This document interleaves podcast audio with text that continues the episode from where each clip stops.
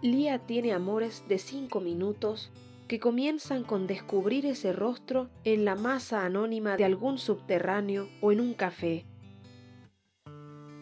Le lleva dos minutos enteros enamorarse perdidamente de esa mirada que no la ve.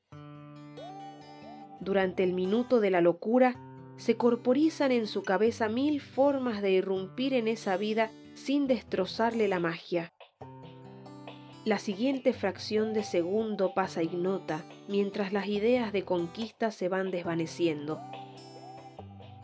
A Lía le rompen el corazón en el último minuto, abandonando un café, bajándose del subterráneo, renunciando a la cola del banco o simplemente con doblar la esquina.